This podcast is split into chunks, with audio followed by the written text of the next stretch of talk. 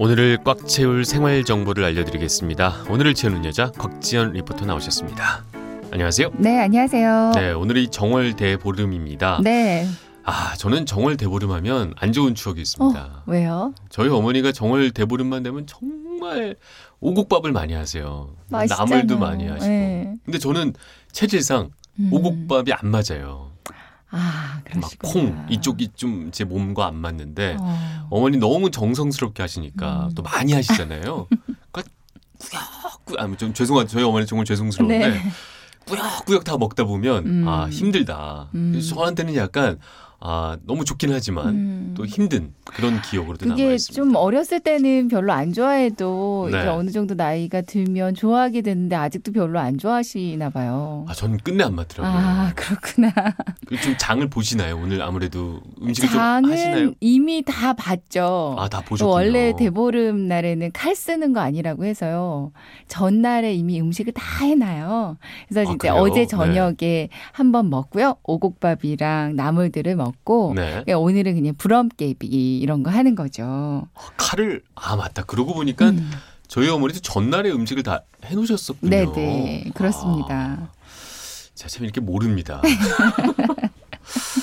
알겠어요. 오늘 뭐 날이 날이인 만큼 네. 정월 대보름 얘기도 좀 해주세요. 네, 네. 뭐 오늘 설을 지내고 맨 처음 맞는 대보름 날입니다. 네. 다섯 가지 곡식으로 오곡밥 지어 먹고요. 아홉 가지 나물로 반찬 만들고 단단한 그 견과류를 입에 넣고 부럼 깨물기를 하는 날이잖아요. 그렇죠. 마침 그 이틀 전쯤에 휴대전화 뒷번호 3306님께서 금요일이면 오곡밥 다들 하는데 나물과 오곡밥은 왜 하는지 늘 궁금했습니다. 요 이런 질문도 해주셨어요. 네, 뭐 앞서 오프닝에서도 오곡밥 먹는 유래에 대해서 알려주셨잖아요. 네. 근데 나물도요. 그러니까 오곡밥의 오곡은 우리 몸의 원기를 북돋아주는 곡식이래요. 네. 뭐 찹쌀은 폐에 좋고요. 조는 위, 콩은 신장, 팥은 심장을 보호하고요. 네. 붉은 수수는 잡기를 쫓아준다 이런 얘기가 있는데요. 네. 근데 우리 오장 중에서 빠진 장기가 간이래요. 네. 이 간의 건강은 같이 먹는 나물 반찬으로 보완을 하면 아, 된다고 합니다. 그래서 이렇게 있군요. 오곡밥과 네. 함께 아홉 가지 나물을 먹는 거라고 하더라고요. 네. 네. 근데 이 오곡이란 게 또 지방마다 또 집안마다 조금씩 다르다고요. 네, 뭐 대체로 찹쌀, 팥, 수수, 차조, 아니면 기장, 콩 이런 거 넣는데요. 네. 지역마다 집안마다 넣는 재료 조금씩 달라요. 네. 찹쌀 대신에 맵쌀 쓰는 곳들도 음. 있고요. 그리고 부럼도 깨물어 먹잖아요. 그렇죠. 이제 부럼 깨물기는 생밤이나 호두, 은행, 잣, 땅콩, 껍질이 단단한 열매를 소리나게 깨물어서 문 밖에 던지는 풍습인데요. 네. 종기나 부스러움을 예방하고 잡기를 물리친다고 생각했습니다. 근데 전 이것도 참 힘들었던 게 제가 참 정월 대보름 하면 기억이 안 좋네요. 이거 깨물고 먹는 거 제가 견과류가 좀 안 맞아서 그런지 또 깨물면 먹어야 되잖아요. 네. 그렇죠? 그렇죠. 또 깨물다가 이가 좀 부담스럽기도 하고. 네. 어머니가 참 힘드셨겠구나. 저희 아들 생각이 납니다.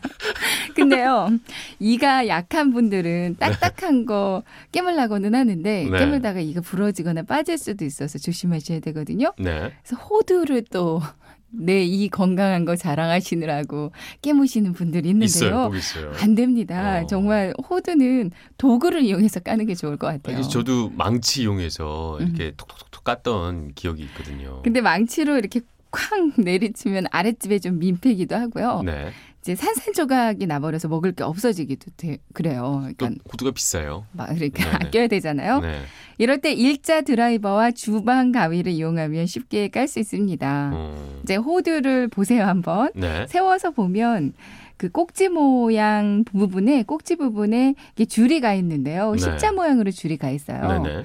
그 십자 모양의 가운데 홈 부분을 공략하는 겁니다. 음. 일자 드라이버를 홈에 넣고요. 살짝만 비틀면 그 벌어진 틈을 따라서 호두가 반으로 쫙 갈라지거든요. 아 맞아요. 이거 쉽게 하는 사람들이 있어요. 네. 예. 어, 일자 드라이버 활용하셔도 되고요. 네. 근데 이렇게 반으로 가르기는 쉽게 성공을 했는데 그 속에 숨어 있는 호두알 꺼내는 게 또 쉽지가 않아요. 맞아요. 이때 가위가 필요합니다. 가위는 왜 필요한가요? 가위로 뭘 할 수 있죠? 주방 가위를 한번 가만히 들여다보면요. 네. 가운데 그 가위 손잡이 부분에요. 가운데 부분에 톱니 모양으로 동그란 부분이 있어요. 네네. 평소에 이 부분이 뭐에 쓰는 용도인가 궁금하셨을 텐데요. 네.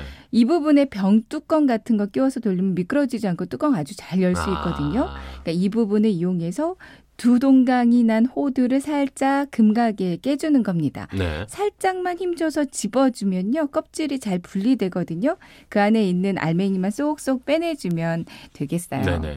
아니면 음. 호두를 찜기에 5분 정도 쪄주는 방법도 있고요. 네. 끓는 물에 2, 3분 정도 끓여주는 방법도 있는데 이렇게 해주면 호두 껍데기가 훨씬 부드러워지면서 잘 까집니다. 네.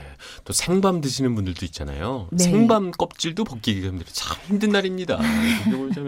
부모님들이 먹기- 정말 어머님들이 먹기도 힘들고 까기도 네. 힘들고 그러네요. 네, 생밤도 참 오독오독 맛있는데요. 네. 까기 하도 어려워서 이제 밤 껍질 벗기다가 그 손가락 물집 생기고 이러신 분들도 많으실 것 같아요. 맞습니다. 요즘 밤 깎는 가위도 많이 나와 있는데 전용 가위가 없다면 이렇게 한번 해보세요. 밤 껍질도 그 뜨거운 물에 담갔다가 과도로 깎는 방법이 있습니다. 네. 뜨거운 물에 10분 정도 담갔다가 팔팔 끓는 뜨거운 물에요. 네. 10분 정도 담갔다가 물을 빼고 겉에 껍질을 한번 까고요. 음. 또 다시 뜨거운 물에 담갔다가 속 껍질을 까면 아주 깨끗하게 잘 까집니다. 네. 밤도 익지 않고 아주 수월하게 까실 수 있을 거예요. 그렇군요. 어. 자, 오늘 알려드린 방법으로 부럼깨비 하시면 될 것 같은데요. 네. 가족들 다 모여서 부럼 까면서 뭐이 얘기 저 얘기 나누면 어떨까 음. 싶어요. 네. 오늘 알려드린 부럼 잘 깔 수 있는 방법 정리 부탁드릴게요. 네. 호두는 일단 망치보다는 가위를 이용을 해서 이렇게 톱니바퀴 네. 빼내고 그다음에 생밤은 뜨거운 물에 담갔다가 까야 된다. 네. 그리고 어머님한테 감사한 마음으로 먹어야 된다. 그죠? 지금은 네. 네. 집에 계신 분에게 감사한 마음으로 꼭 집에 계신 분은 안 해주시죠. 네. 어머니가 해주십니다. 이런 거는. 아, 그래도 이렇게 까는 거는요. 부럼 까는 건 대신 이렇게 까서 네. 집에 있는 계신 분에게 이렇게 전해주는 건 참 좋을 것 같네요. 명심하겠습니다. 네. 오늘 하루 특히 정월 대보름을 알차게 채울 정보였습니다. 감사합니다. 네, 고맙습니다. 네.